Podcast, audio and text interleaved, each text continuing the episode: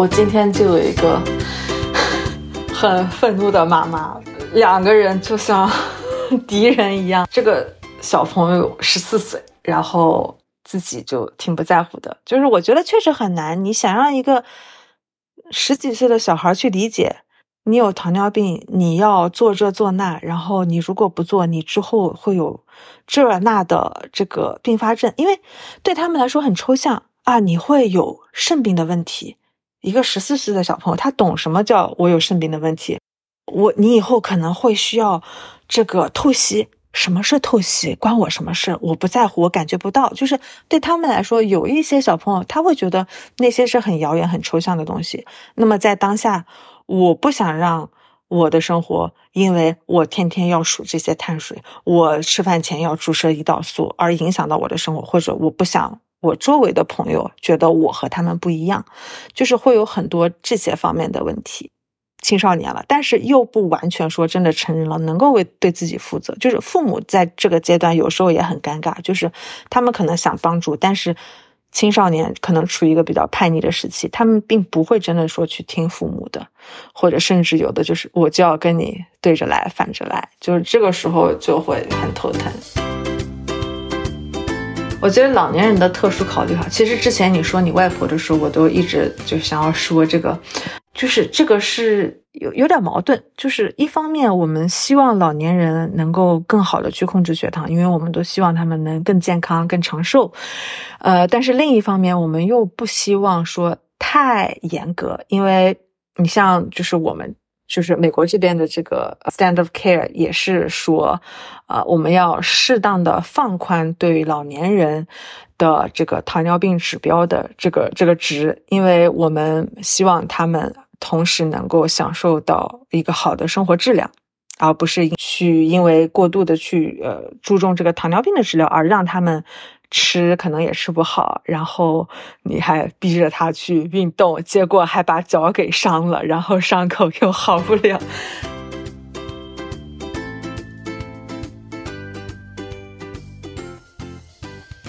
嗨，欢迎收听八九不离十，我是主播陆月。这一期的更新让你们久等了，虽然我断更了，但是节目的其他两位主播玉华和方心这两个月都给大家带来了非常精彩的内容。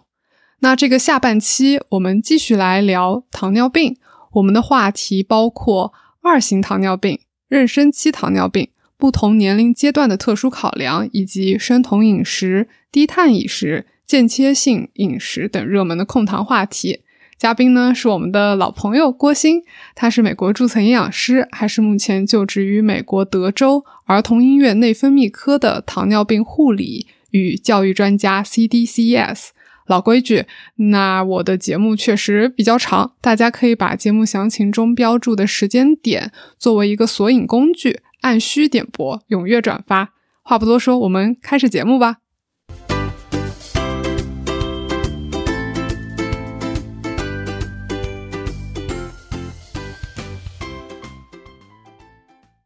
欢迎回来。好嘞，中场结束之后继续回到正题，然后我们把糖尿病前期一型过了一下，然后接下来就是二型。关于二型，我这边列到的三个问题中的第一个是不想胰岛素治疗可不可以，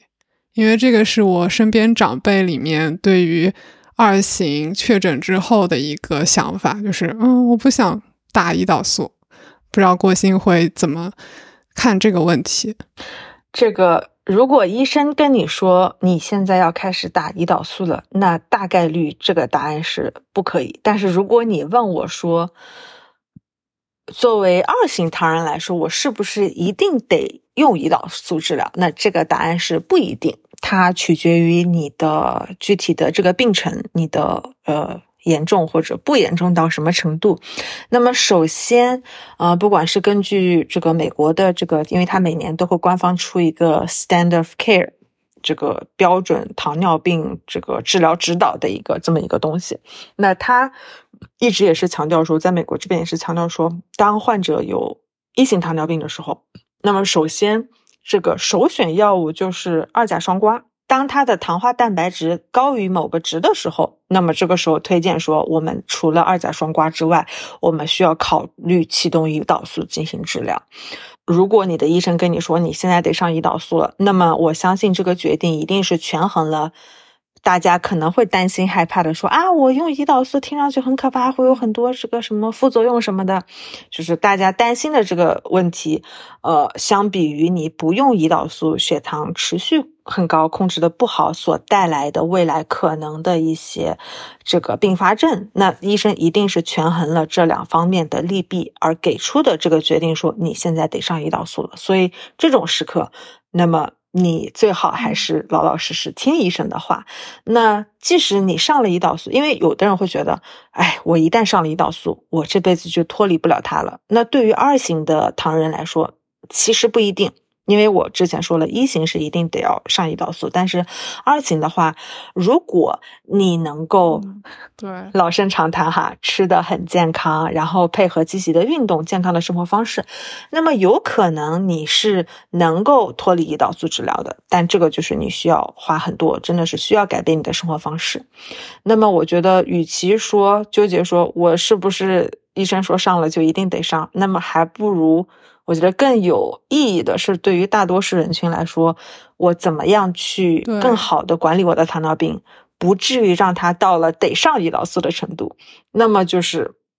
我觉得三十五岁到四十岁的这么一个人群来说，我是推荐你们每年多去做一个糖化蛋白的检查，尤其是当你有家族史，糖尿病家族史，或者说你本身有呃高血压或者说高血脂的问题，或者本身体重是超重或者肥胖的人群，那么我推荐你每年都去做一个糖化蛋白的一个筛查。这样就不会到说我发现的时候已经是真的是其实我已经糖尿病很多年、嗯、只不过我一直没有查而已。因为到那种程度，很可能你血糖情况就是比较糟糕的情况，可能就得上胰岛素了。然后还有我们之前聊到过的一个蜜月期，到那种程度下你可能就会没有这样的蜜月期，或者蜜月期很短。所以首先我们去预防它，及时的每年的去筛查有没有糖尿病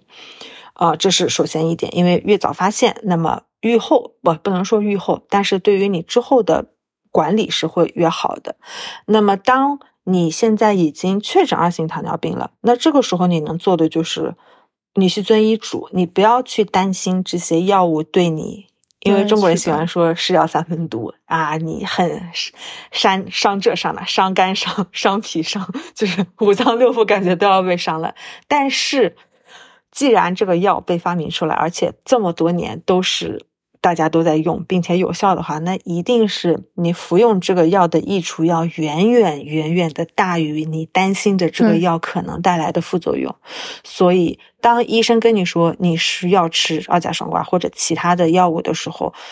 我请你拜托你一定真的去遵医嘱，因为只有当你把你的血糖控制下来之后，你才能够呃，像我们之前说的有逆转的可能，或者说你才能够极大的去延缓呃，缓解你以后、嗯、可能会减少你以后的这些糖尿病并发症的一个风险。然后对，那么如果你现在只是在口服药用二甲双胍，如果你在这个基础上你注意饮食配合运动，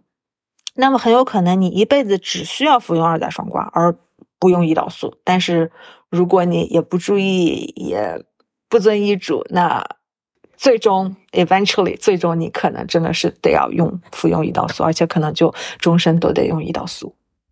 嗯嗯嗯，那你其实刚刚提到的建议当中有包括就是三十五到四十岁的人群可以在体检当中注意自己的糖化血红蛋白这个指标，然后我就想跟着再问一问，就除了这个指标之外，是不是还有其他的一些的、嗯、你说的是已经确诊的，还是说嗯没有糖尿病只是想要预防？ 嗯, 嗯我们先说确诊的吧。对，确诊的话其实这个就呃要说到我之前说的这个一个糖尿病的一个长期的并发症。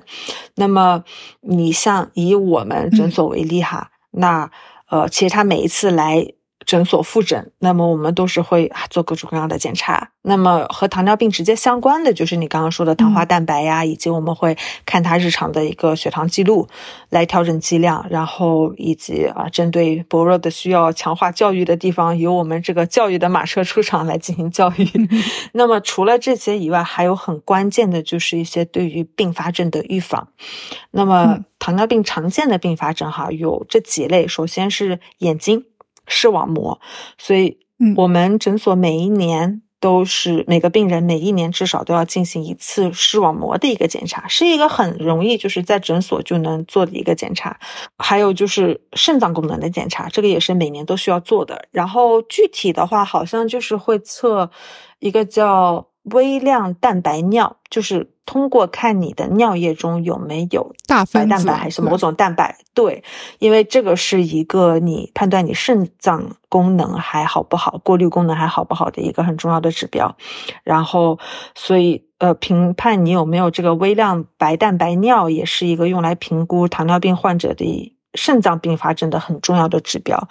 以及呃血脂的检查，你的呃胆固醇，你的这个甘油三酯，因为这个血脂是和心血管风险密切相关的一个呃风险因素。这个是我们诊所对于小朋友来说一定会检查的。嗯，都是年检项目。对于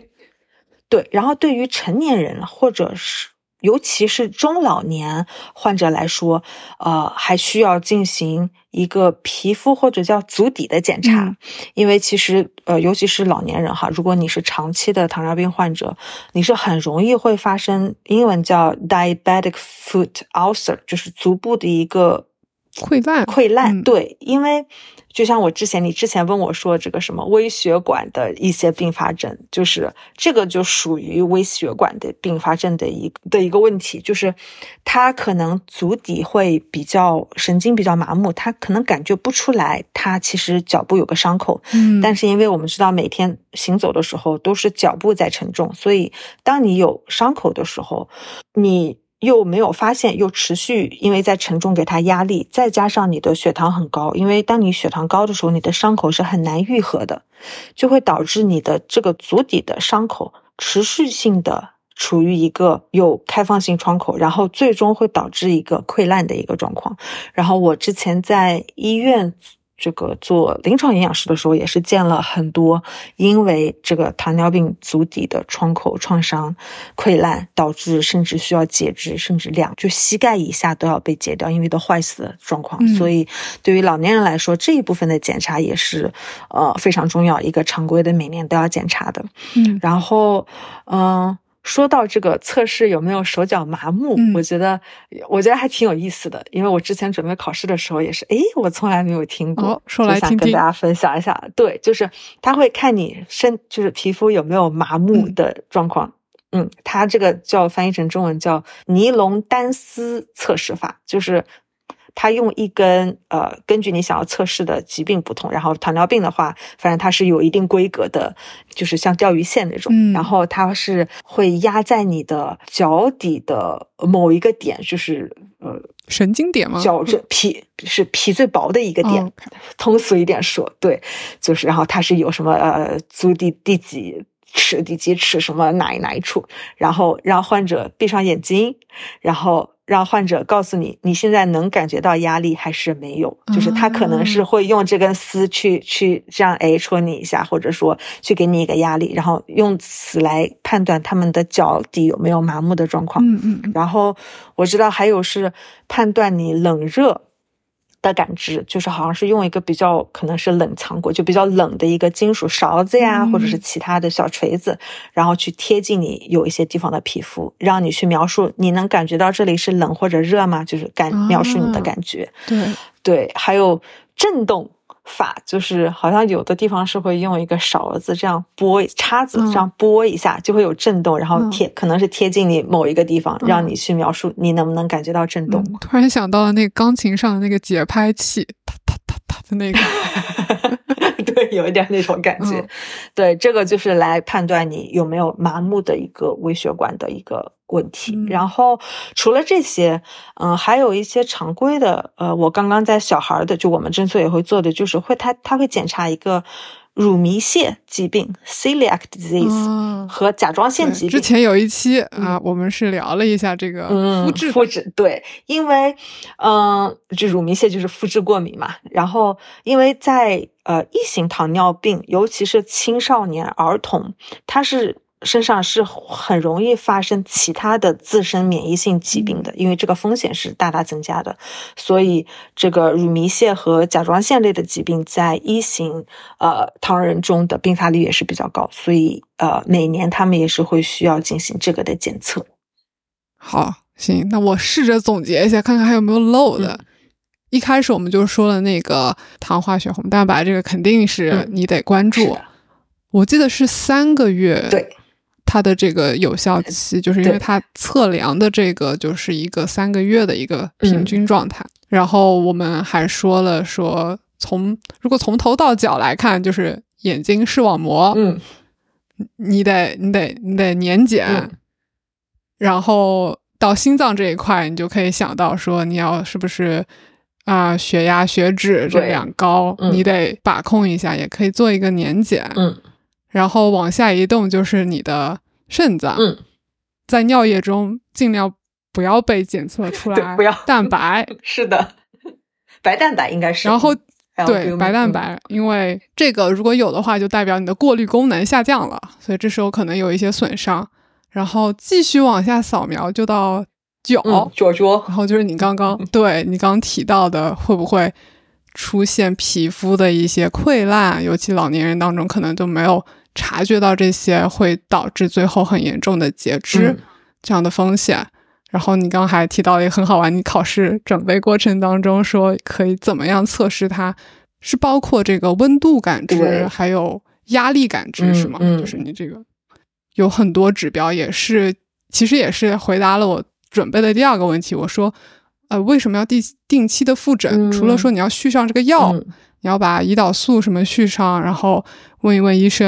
我需不需要有什么调整，嗯，那我们还要需要查什么。那刚刚提到的从头到脚这样一个扫描的方式，你就大概能清楚就是年检要去查一查什么，嗯，然后这个是查的这个是为了防止它长期的一个并发症。嗯，因为这个东西它是慢慢慢慢体现出来，所以你可能没有办法说哦，今天晚上就感觉到不对或者怎么样。就是往往当你感觉到不对的时候，已经太迟了。对，嗯，是的，这就是为什么我之前我外婆她说：“哎呦，昨天晚上太高了，我感觉脚底板有蚂蚁在咬的感觉。”哦哟，然后我一听就是完了完了，哎呀呀，这个听着不对，你知道吗？就，嗯，也就是说明你血糖控制过高的时候，你的神经，你这些微血管是有反应的。对，是有可能麻木呀疼痛的。对对对，嗯，所以这时候就是哎，我会想说嗯，应该要严厉一点对他，要让他好好的再严厉一点。所以这个是二型糖人，嗯，也其中包括了一型。对 对, 对，其实也包括了一型。嗯，对，血糖带来的一些嗯、呃、影响。嗯，然后我列的第三个问题是说怎么预防并发症。预防这个其实那就是如果是说单纯的从预防并发症，那也就是说我们是说这个是由于高血糖引起的，那么最重要的就是你把你的血糖控制的好一点，嗯，就不要让它持续在一个比较高的一个状态，以及说我们及时的就我刚刚说的每年去年检这些东西，这样在它某个器官刚刚发生一些小问题的时候，我们就及时的捕捉到了，然后去采取相应的措施呀什么的。嗯嗯，然后我觉得这个问题可能也可以联系到我们前面开头提到的马车，马车对，马车无数不在，就是对，所以你得把每一匹可能都拉好了，把马力加足，那你这个控制的这个效果肯定就是最强的，是的，没错。OK， 那这个就是关于二型，嗯，然后我们接下来想聊的是妊娠期，嗯，就是说怀孕，嗯，然后。第一个我觉得要不先解释一下为什么怀孕跟糖尿病当中会有一些联系呢？对，因为有一些呃，很多我们说妊娠糖尿病，就是说大多数都是说我之前从来没有糖尿病史，然后我怀孕的时候怀着怀着，忽然我血糖怎么就高了？就这个其实是现在是认为跟你自身的这个荷尔蒙的波动是有很大关系的，因为很多怀有呃患有妊娠糖尿病的这些孕妇，在生产完之后的几周，她血糖很多都是可以恢复到一个正常的原来的水平的，就主要还是跟身体的荷尔蒙的波动、激素的波动有关。嗯嗯，我搜集到的关于这个话题下大家想问的两个方向，嗯、第一个是说，如果她在孕前。嗯就这个可能不是妊娠期糖尿病的一个定义、嗯嗯、但是可能这个孕妈妈在孕前已经确诊了一型或者二型、嗯、那她会担心说哦，那我能不能顺利的怀孕和生产？那你肯定是可以，就是呃，血糖高的话可能会对怀孕的几率有一些的影响，但是并没有说直接的证据显示一型或二型糖尿病就会导致不能怀孕，或者说特别难怀孕，对。然后怀孕这个我觉得呃没有太多的这个担忧。然后正常生产，我的答案是当然可以呀，就是不管是一型还是二型，我们在诊所哈一直跟我们的可爱的小朋友和家长都是说的。我我记得之前的博客也说，我说你不要觉得你的孩子有糖尿病了他就不一样了，他就他还是可以成功，他还是可以有一份好的成绩，以后可以找到他想找的工作，做任何他想做的事情。那包括怀孕也是一样，就是你可以顺利的怀孕和顺利的生产，然后前提是咱们在怀孕之前就已经是把糖尿病控制的比较好，并不是说我也不在乎我也不在意。郭鑫说了我可以正常的怀孕和生产我不担心了，那不是，就这个的前提是你在孕前就已经是稳定，无家马车开好，嗯，马力，对对对，对，稳定。然后，并且在孕中，你也是要呃，一直是积极的跟你的这个，不管是妇产科的医生，还是说你的这个呃内分泌科的这个糖尿病的医生，去积极的和他们的随访，然后有问题的话，积极的去联系他们。然后，如果是一型的话，嗯、那就是你得用胰岛素嘛。然后，胰岛素是相对来说比较安全的，对于孕妇来说。然后二型的话，美国这边的建议是，呃，好像你如果之前是已经在服用某些，比如说二甲双胍双胍的话，那么你呃怀孕期间还是可以继续服用。有两类的药物是在医生评估风险之后是可以，对，二甲双胍和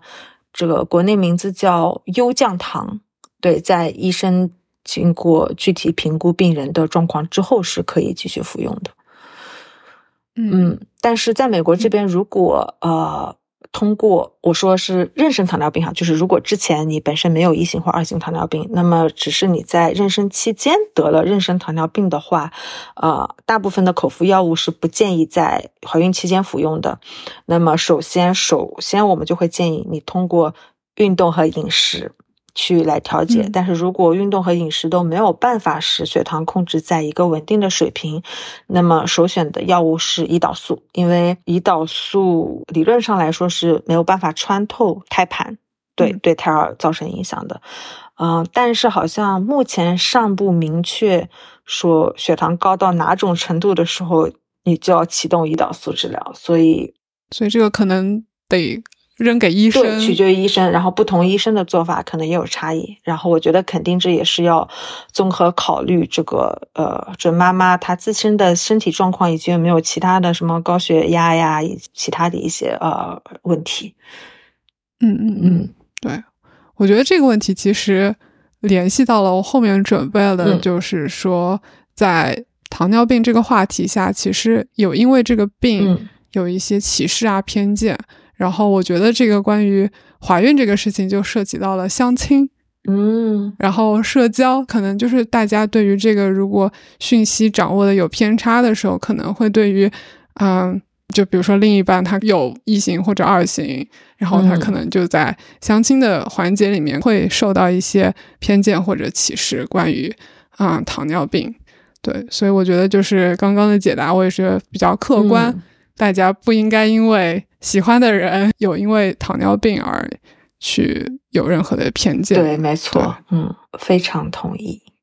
嗯，然后这个话题下第二个我看到大家想问的就是妊娠期糖尿病确诊了、嗯、然后他就想说啊，我怎么控糖呀，然后他就说、嗯、我产后会不会有影响、嗯、我觉得你刚刚前面提到了一点，嗯嗯，你要不可以再稍微展开一些？对，嗯、呃，那先说，呃，期间怎么控糖？那我就刚刚说了嘛，饮食和运动。然后，但是我们不希望你说过度的控制饮食，因为毕竟，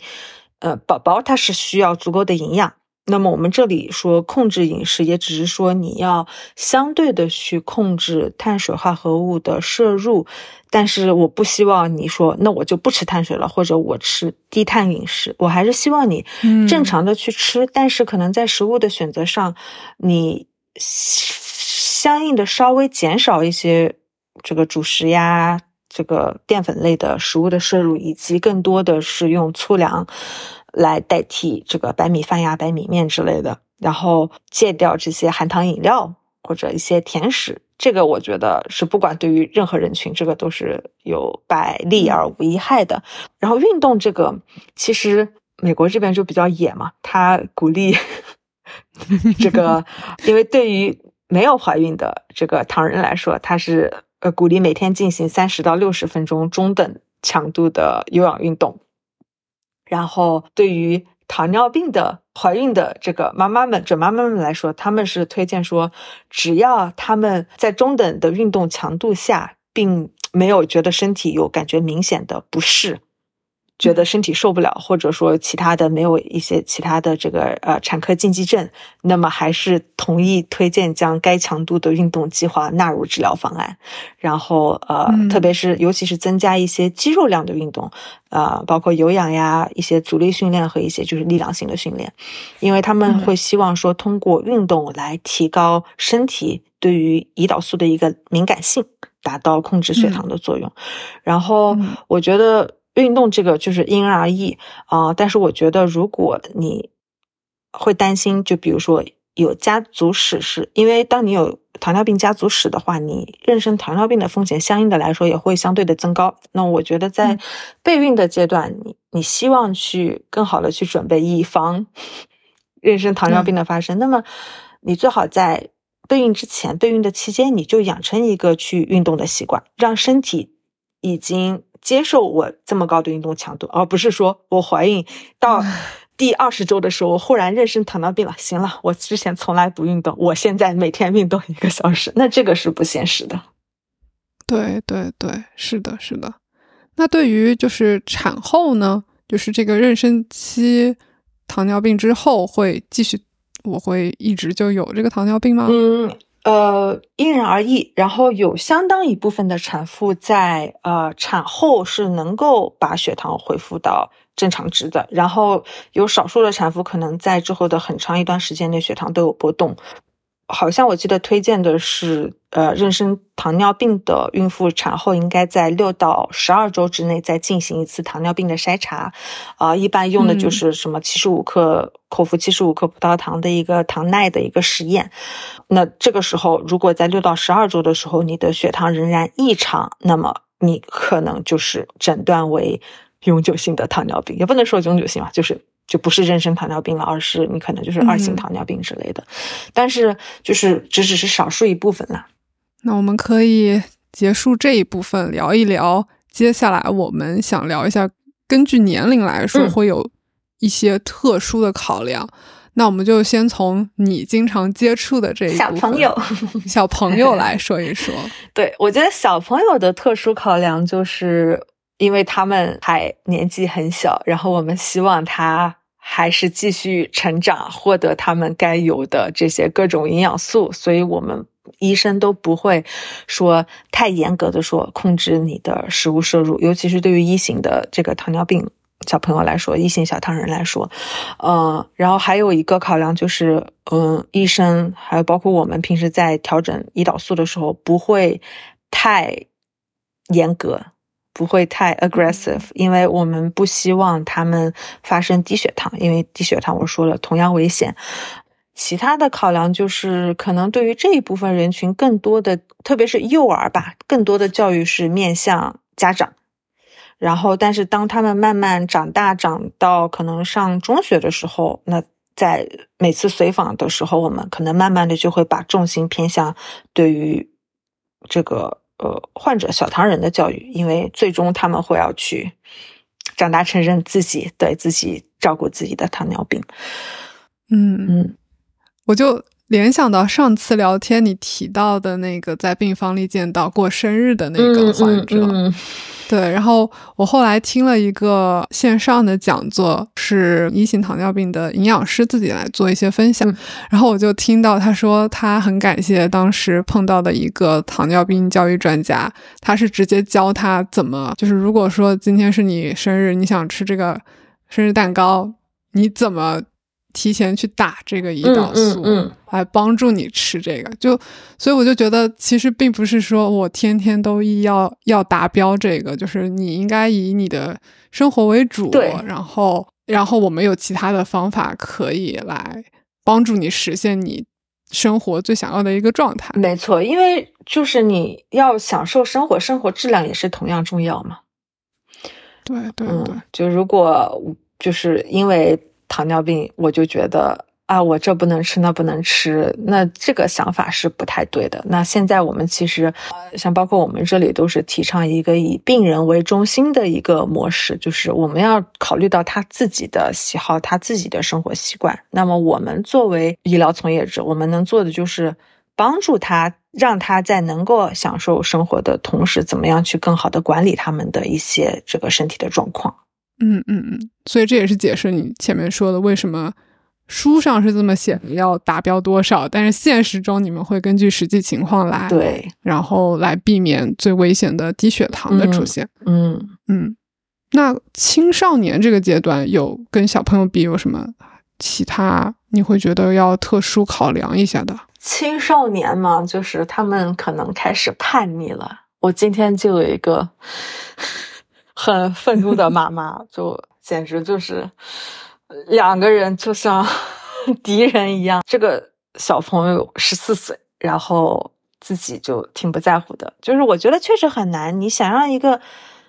十几岁的小孩去理解你有糖尿病，你要做这做那，然后你如果不做，你之后会有这那的这个并发症，因为风险对他们来说很抽象、嗯、啊，你会有肾病的问题。一个十四岁的小朋友，他懂什么叫我有肾病的问题？他都不知道肾可能在哪儿。对，我，你以后可能会需要这个透析，什么是透析？关我什么事？我不在乎，我感觉不到。就是对他们来说，有一些小朋友他会觉得那些是很遥远、很抽象的东西。那么在当下，我不想让我的生活，因为我天天要数这些碳水，我吃饭前要注射胰岛素，而影响到我的生活，或者我不想我周围的朋友觉得我和他们不一样，就是会有很多这些方面的问题、嗯、然后因为这个时候他们青少年了，但是又不完全说真的成人了，能够为对自己负责，就是父母在这个阶段有时候也很尴尬，就是他们可能想帮助，但是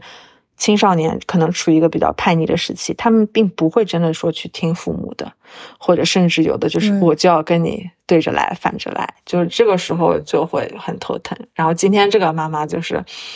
很绝望很沮丧，然后我们派出了我们的社会工作进去跟妈妈和小朋友，好像我们的社会工作有把他们就是带到不同的房间分开，因为就他们如果在一个房间，就妈妈就会火药味足了，对，然后他们就是分开去谈去疏导。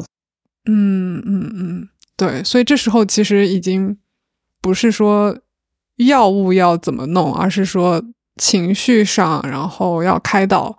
要需要社会工作。嗯，所以这个阶段可能是社会工作发光发亮、嗯、很重要的一个阶段。嗯，那接下来就是成年人的部分，然后我第一个想到的是大学生，因为这正好是我在小红书上进行搜索的时候，大家分享生活的时候有一些标签会是关于自己是二型或者自己是一型，每天在吃什么，就比如说我们前面提到泵它到底长什么样子、嗯、这时候他们会有在线上会分享。那同时我也能看到有一些帖子是很沮丧，就是说啊，我再也不想带这个东西了，嗯，然后我有那么多数据但我不会看，然后我也不知道怎么弄，然后我甚至找不到团体，嗯，就是我也不知道去哪里求助。对，我觉得你说的这个团体其实还挺重要的，就是如果你能去找到一个可能和你相同差不多年龄的，同时也是一直有糖尿病这个呃情况的，那这样的话你是能够和他有很多共同语言去，或者你们一起共同面对的相同类似的问题，我觉得这个是很有帮助。因为就是哪怕说对于小朋友的家长哈，这个跳到小朋友去了，就是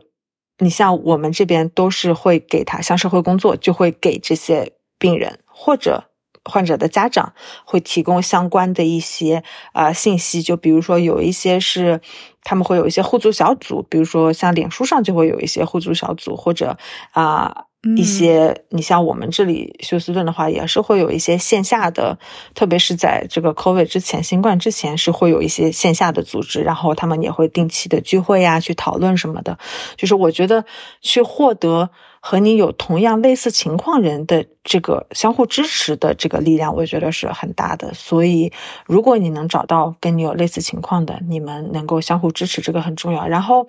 呃，我觉得对于校园生活，嗯，特别是你在宿舍，毕竟你是跟舍友要一起相处很长时间，对。对，然后我觉得，我是建议你大大方方的和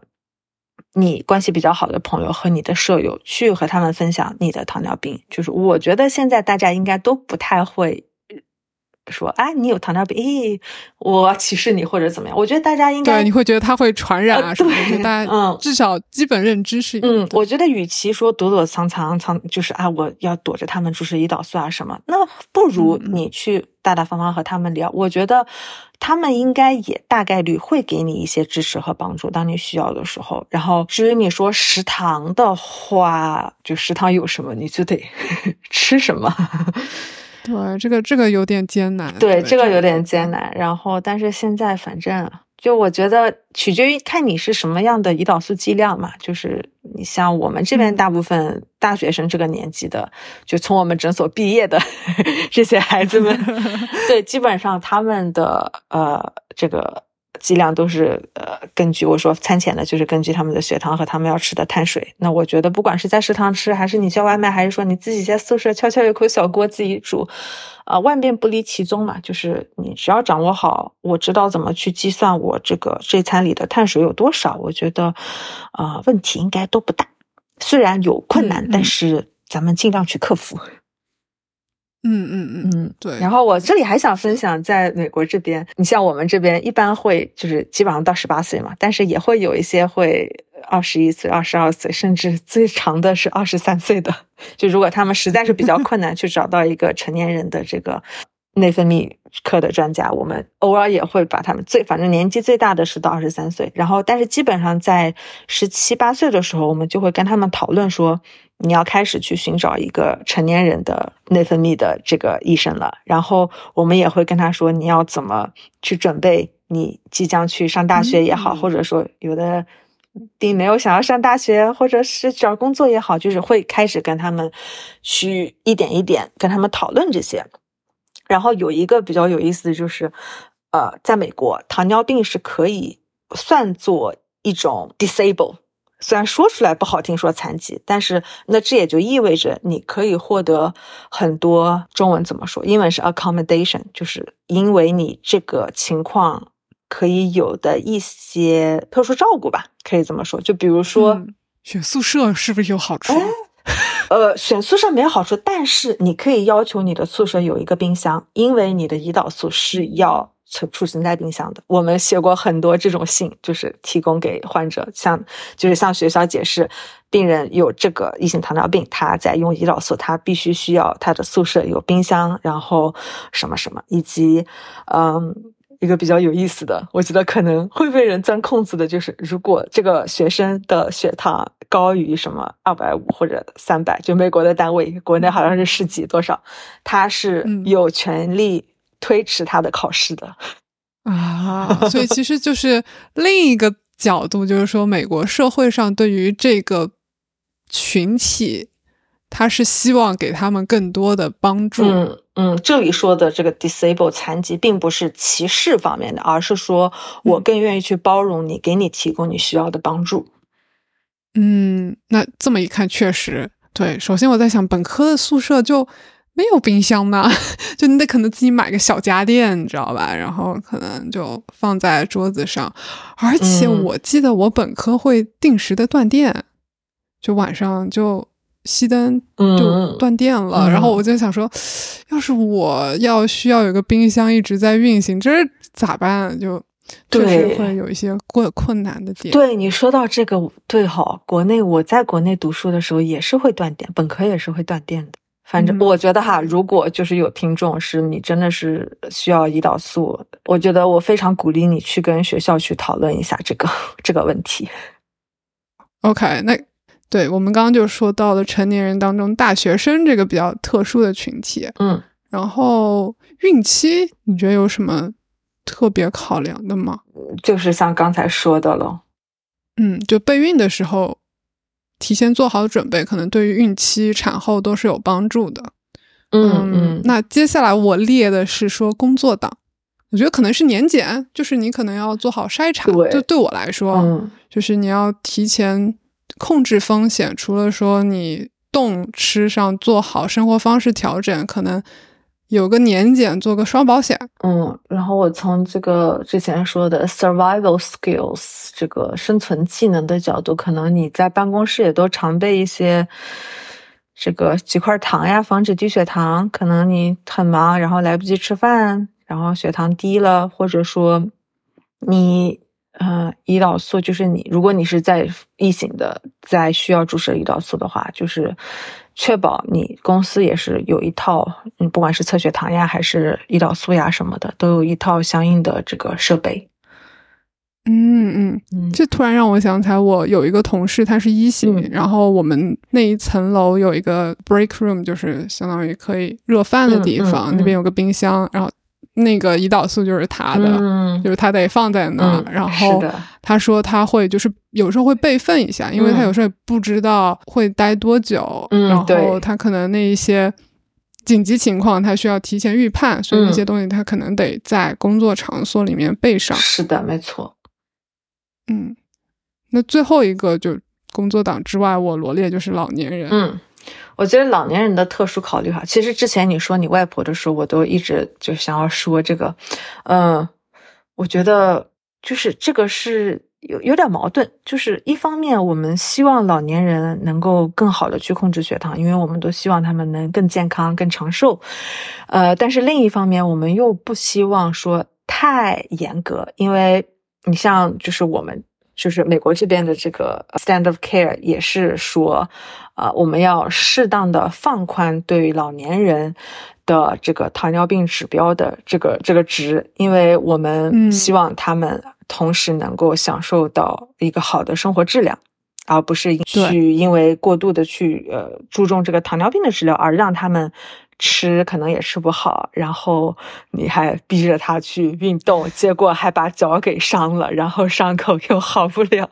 就是这种类似的。对，但是这个就是嗯，可能就是得结合自己每个老年人不同的情况，就在他们能接受的情况下又能保证生活质量的情况下去寻求一个最优解。对，我觉得这个确实难，以我自己亲身经历，就是我很想很严格的让我外婆做到很多事情、嗯、但我同时也知道就是让她这个年纪自己去管理、嗯、她能够自己去管理自己去哦要去需要、嗯、她自己都能记得已经是了不起的事情。我觉得你的外婆是我看到的就是年纪上了年纪的唐人里已经是表现很好的了可以发三好学生的这个勋章了。对对，这个就是关于我们对于不同年龄在糖尿病这个话题上会有一些特殊考量的地方。嗯，我们接下来可以聊一聊关于宣传 advocacy 的，就其实我们前面也提到提到了吧，就是这个其实更多的说的是从病人个体除外更大的社会层面。对，这个是病人没有办法改变的，而且会让他们还挺沮丧的，我觉得。对对，这个可能是我们局外人有一些会想要有感触的地方、嗯、对对，以及从政策决定者的角度，他们是需要把这个提出来，提上日程，让大家意识到这种东西的。对，就比如说我们前面提到中美两边很多差异的地方，在医疗嗯, 嗯支持上面的差异，在医疗器械的差异，在甚至在大家对于这个疾病的认知会不会有一些偏见。对，你包括你说职场歧视，在美国就是你要是因为他有糖尿病，你把他解雇了不雇佣他，那这个人就发财了，他转手告你，他就肯定能告赢了。对，这个话就把糖尿病更多理解成为一个社会问题，而、嗯啊、不是说理解我们前面去聊的更把它理解为医疗问题的这个地方。是嗯、但是就是这个东西很重要，我也觉得这是为什么就是二三年的这个美国新的这个 standard care 里面，他们有专门去花一些篇幅去聊这个地方、嗯、可能也可以通过播客或者通过其他人的在社交媒体的分享，大家对于这个东西能减少一些偏见。嗯，是的，也让大家更多的了解理解就是有糖尿病的这群人的生活，然后可能平时也会哎，我可能对他们了解多一点，我知道我可能能帮助的多一些，都是一个过程、嗯、就是慢慢改变的过程。嗯 OK，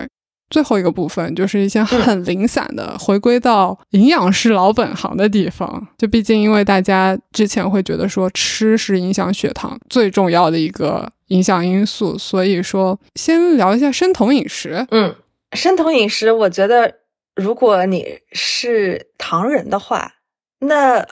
必须完全不推荐，因为对于糖人来说，身体内有酮那就是一个超级大的红灯，我们最不希望的就是身体内检测出来有酮，对于糖尿糖糖人来说。所以对于呃想减肥的人来说，我不否认在你刚开始生酮饮食的前两周你会看到一个体重的迅速的降低，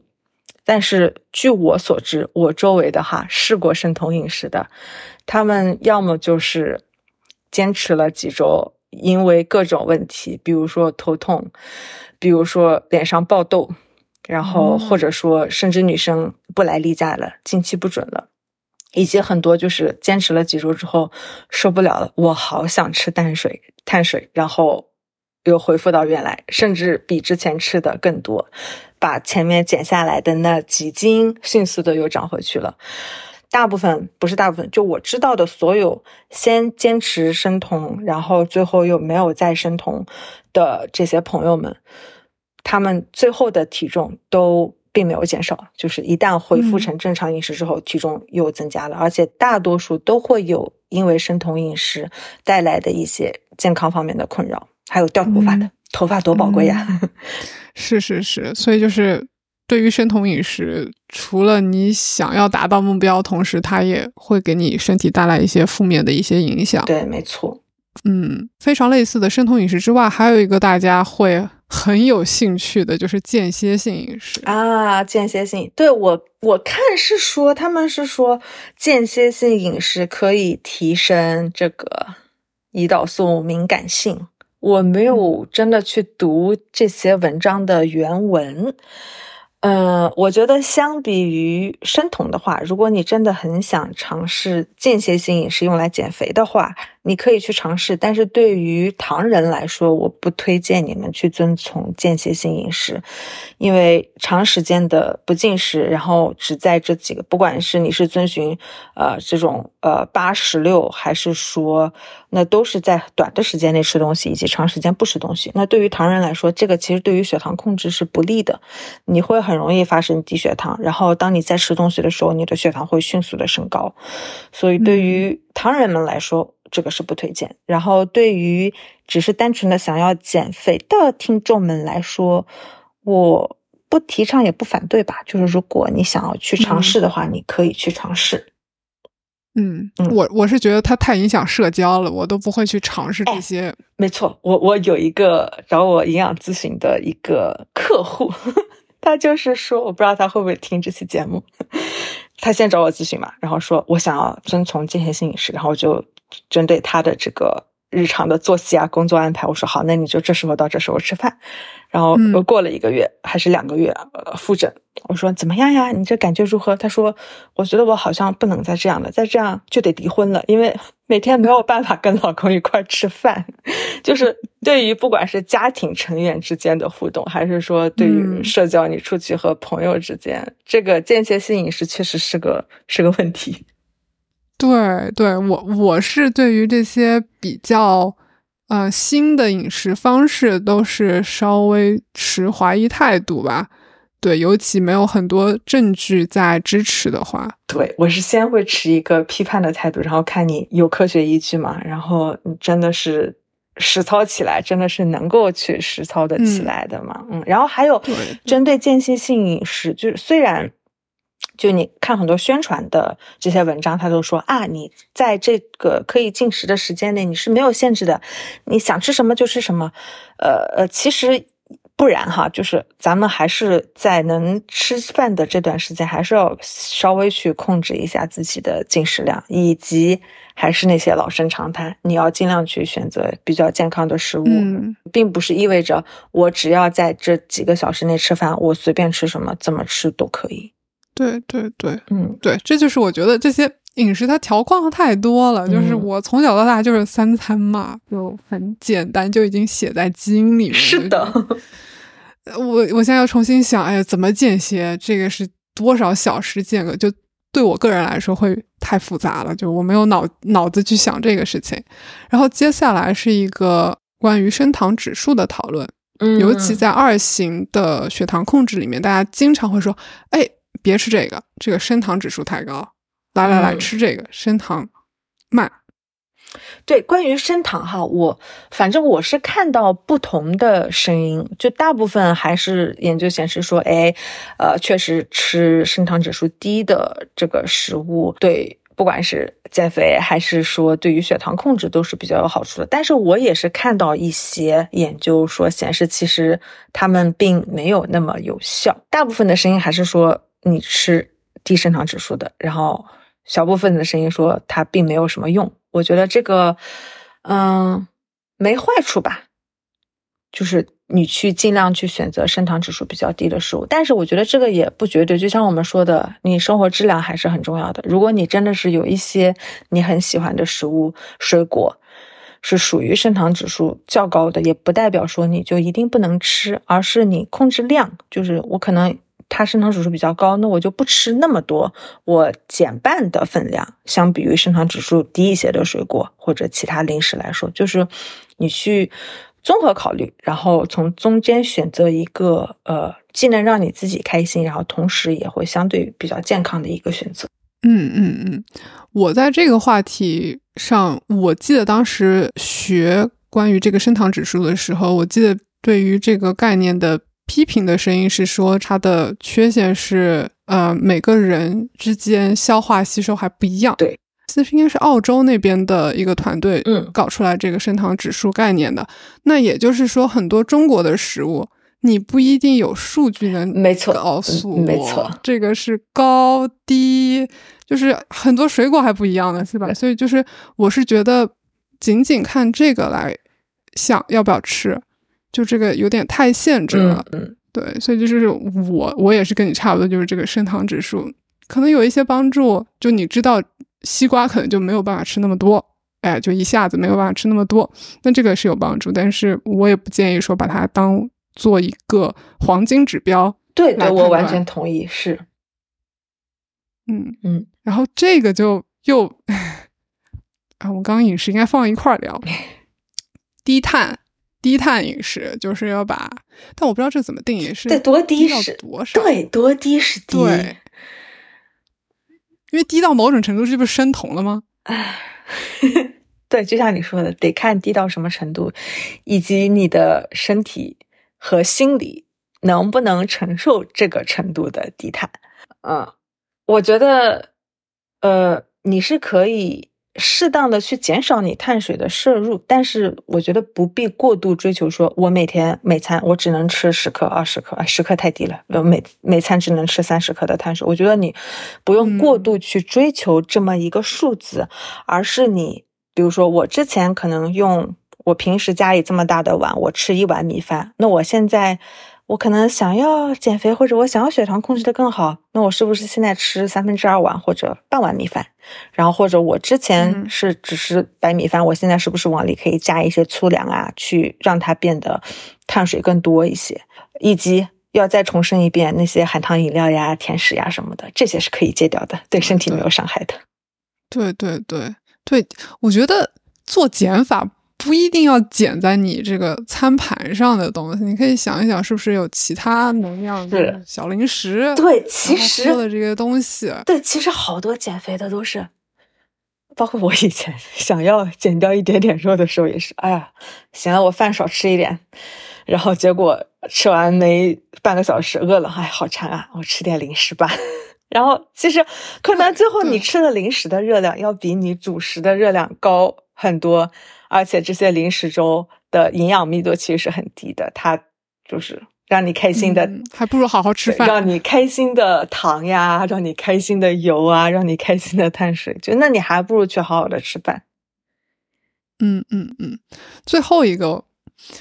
关于零食，就我们刚才前聊到了嘛，就零食，因为小红书上你能看到很多就是推荐你得了糖尿病能吃什么零食，哎，这就是有一些新的什么生酮零食啊，还有很多代糖的，还有就是低碳蛋糕。我觉得哈，我反正对生酮的这些我都是不是很提倡。然后先说对于糖尿病来说、嗯、如果你真的是最馋想要吃点零食，你又不希望你血糖太大波动，你可以选择生酮零食，但是你也不必只选择生酮零食。比如说Cindy之前说的，你可以煎个荷包蛋，它我保证它不会升高你的血糖。或者你去吃一把坚果，其实坚果就是一个生酮食物、嗯、什么叫生酮食物，就是高脂肪、嗯、低碳水，嗯、呃，或者说还有什么其他的呀啊。呃芝士条如果国内好买的话，芝士片儿啥的话，就是你不一定说我非要去买生酮零食，就一方面我不是很喜欢这个噱头，对，另一方面我准备说他们也挺贵的，就我觉得哈，生酮零食说好听一点叫生酮零食，呃，还有一个更接地气的说法就是高高脂肪零食。高脂，对，高脂零食，哎，你这么换这么一想，感觉就完全不健康、呃、不应该花这笔钱、呃、对，然后对对于那些呃没有糖尿病的问题，只是想单纯减肥的，就我觉得生酮饮食生酮零食简直就是在我看来觉得很可笑，因为他们的热量不一定低，因为他们需要脂肪作为他们中间很大的一个营养物质，所以他们热量不一定低，然后如果你平时没有在遵循生酮饮食的话，那么你只吃生酮的零食对你的减肥是没有任何帮助的，因为你在其他的地方吃了很多的碳水、嗯、然后你这边吃这么一点生酮，那对于整个你的一天来说，你只是吃了很多的呃油脂而已，从这一餐的零食，所以我觉得这个是大可不必的。嗯，然后至于说代糖一直也是很有争议，然后最近那个新闻你看了没有？就是那个叫什么赤藓糖醇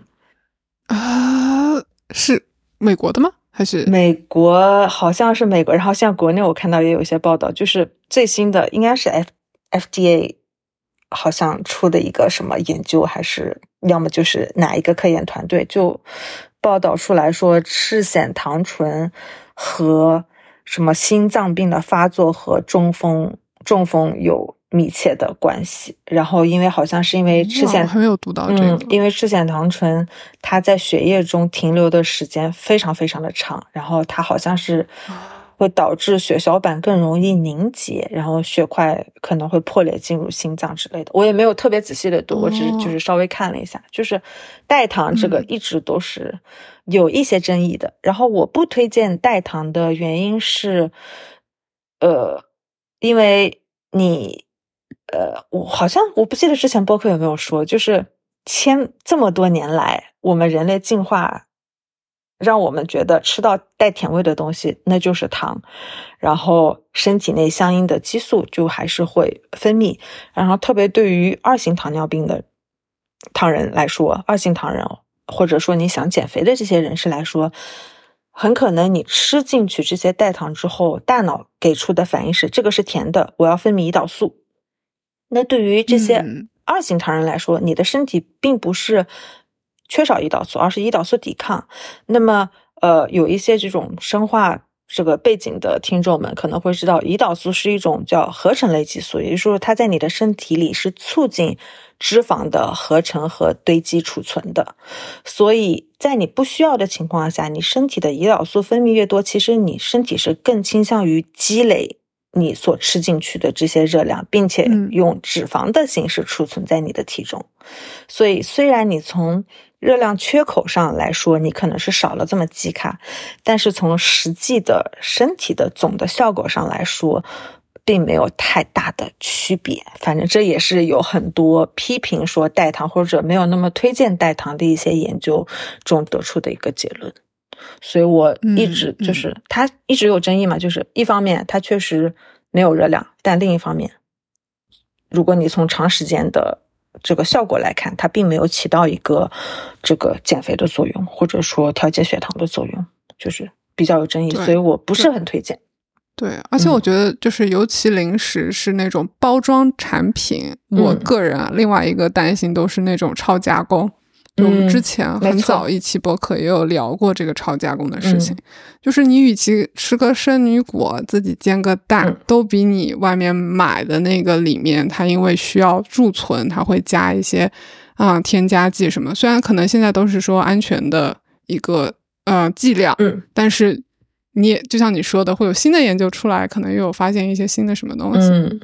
所以就是对于我来说，如果我能够减少这些超加工的零食的摄入，可能对我的健康也是有好处的。对，没错。我们最后一个彩蛋，关于血糖振幅，比如说你的那个动态血糖它不是有波动嘛？嗯，啊、呃，就是说这个振幅是不是一个也很重要的指标？如果说就是有一个网友问嘛，他说如果他自己是 A 一 C 这个糖化血红是达标，然后其他尿检啊肾脏不错，胆固醇也不错，但是这个振幅他可不可以不去管它？嗯，我觉得这个振幅得看他具体说的是什么振幅，就如果说这个振幅指的是我餐前和餐后血糖对比的话，得得分情况，就是呃，如果说你觉得我这是对我来说是一个极大的负担，我每天就在你没有佩戴动态血糖仪的情况下哈，就说我每天餐前要扎手指，餐后要扎手指、嗯、对我来说是个非常大的负担，那么我觉得从生活质量的角度，你可以不必说每天都这么扎，每餐都这么扎，如果你的这个血红蛋白质是在一个比较好的水平，嗯、呃，因为当你血红蛋白质是比较好的水平的话，那大概率你餐后就算很快上去，那也会比较快的就下来。如果说你说的这个振幅是这个的话，我觉得那可以你稍微的去不要逼自己这么太紧、嗯、但是如果你说的这个振幅是我们像呃美国这边说的这个叫呃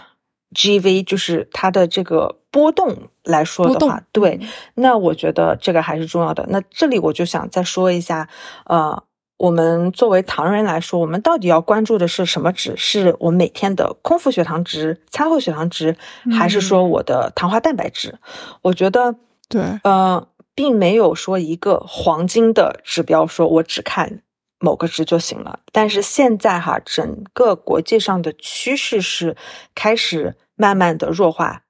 你单个的。呃，比如说你的这个呃空腹的血糖值，或者说哪怕说你的只是看糖化蛋白的值，而是希望更得到一个更全面的葡萄糖的这个血糖的图谱。那么呃，这个其实想要达到这个的话，那还是要基于你佩戴动态血糖仪，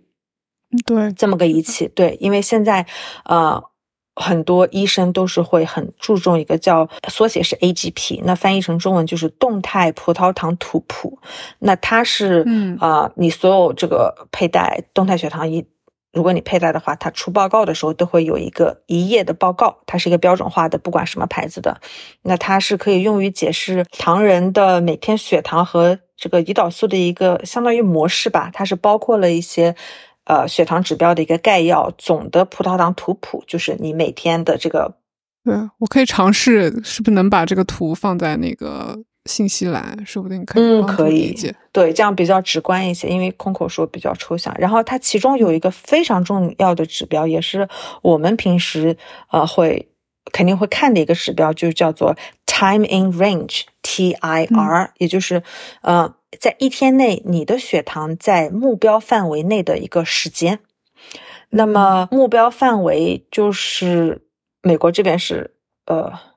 七十到一百八十，然后我看国内好像是说 三点九到十之间，就是说它是在范围内、嗯、然后好像国内的标准是，如果你的一天二十四小时中有 百分之七十 以上的时间血糖是控制在这么一个 三点九到十之间，那么则视为你的血糖达标。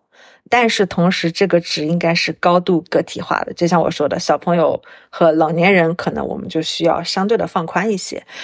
嗯, 嗯对，所以就是为什么我们说不要去看单个的这个血糖值或者说糖化蛋白，因为你同样的一个糖化蛋白，但是你的血糖，就两个患者他们糖化蛋白值一模一样，但是他们的呃血糖可能完全不一样，有一个可能就是哎每天都很稳定，都是在这个达标的一个值中，但有一个另一个患者他可能糖化蛋白的值看上去很漂亮，他可能 百分之五十 的时间是非常高的血糖大于十，然后剩下 百分之五十 的时间一直是处于低血糖的状态，就是但是他们俩综合在一起，诶它就变成了一个比较好的一个血糖值，因为你糖化蛋白是测量过去三个月的平均血糖值嘛，所以就是这就为什么我们说不要只看一个糖化蛋白的值或者说空腹血糖的值，而是现在整个国际上的趋势都是去看你整个综合达标，对你葡萄 time in range， 你一天内血糖在目标范围内的一个总的时间。嗯嗯嗯，对。那其实你刚刚说到这个 A G P 啊，还有各种那个 T I R， 其实嗯，这个都是一型的这个，还是说其实二型也可以这么参考？二型。二型也可以，这个是不分一二型的、嗯、然后呃，我刚刚查了一下，我发现在这个中国二型糖尿病防治指南二零二零版中也是有这个 T I R 的相对的一个解释，它是、嗯、呃，也做了相关推荐，是将这个 T I R time in range 作为血糖控制的一个新目标，并且它这个指南中是说、嗯、T I R 每降低 百分之十，那么糖尿病视网膜病变的发生或者发展的风险会增加 百分之六十四， 非常高。嗯，然后这个尿液中微量白蛋白的发生率会增加 百分之四十， 然后你的这个 T I R 的指标越低，大血管病变的发生风险就会越高。嗯嗯，所以综合来看还是说这个波动是有关系的，而不是说你只看三个月的一个平均，就我这三个月表现不错，而是说落实到可能一天当中这样的一个波动的这个图谱是怎么样变化的。嗯，对对，我们希望它的这个波动是越小越好，而不是一会儿高、嗯、一会儿低，综合下来好像看上去还不错。对，嗯，对，但是就是要有这样的数据，最佳肯定是通过动态血糖仪，但是确实。啊、嗯，连我外婆跟她推荐的时候，她就说多少钱、啊，然后就如实禀报了呗。她就说肯定不舍得用，不高。嗯、对，她说，她说那那个放上去放几年？我说十四天，十四天，不高不高。对，这个，所以我也还蛮开心，就是说自己中国的这些指南里面也已经纳入国际上最前沿的一些推荐指标了，嗯、但是真的落实到我们。每个患者去进行一些管理的时候，如果没有政策上扶持去推广这个动态血糖仪，我觉得还是很困难的。对，没错没错，一个是政策上扶持，还有一个就是希望有更多国产的比较品质好的动态血糖仪能够问世，这样价格上肯定也会相应便宜一些。嗯嗯嗯，对，嗯，加油啊！对，加油。嗯 ，OK， 那我们就聊到这儿了。嗯，我们下期见。下期见，拜拜。拜拜 OK， 那以上就是我和郭鑫完整的对话内容。节目的最最后，我稍微补充两个细节。第一个是关于聊天中后半段，我们聊到了动态血糖曲线 A G P 报告，以及第二个是我们在对话中说的赤藓糖醇的一个最新美国研究。第一个关于 A G P 的话，动态血糖曲线的这个图我贴在了节目详情当中，你可以结合着图来听郭鑫的一个讲解，这样可能非常的形象。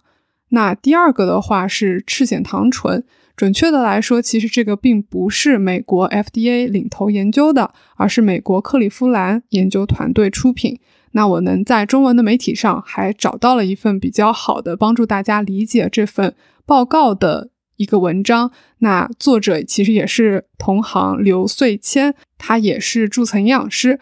标题起的也很好，网红代糖赤藓糖醇塌房了吗？还能放心吃吗？那有兴趣有时间的朋友也可以去瞅一瞅这个文章，我也贴在了节目详情当中。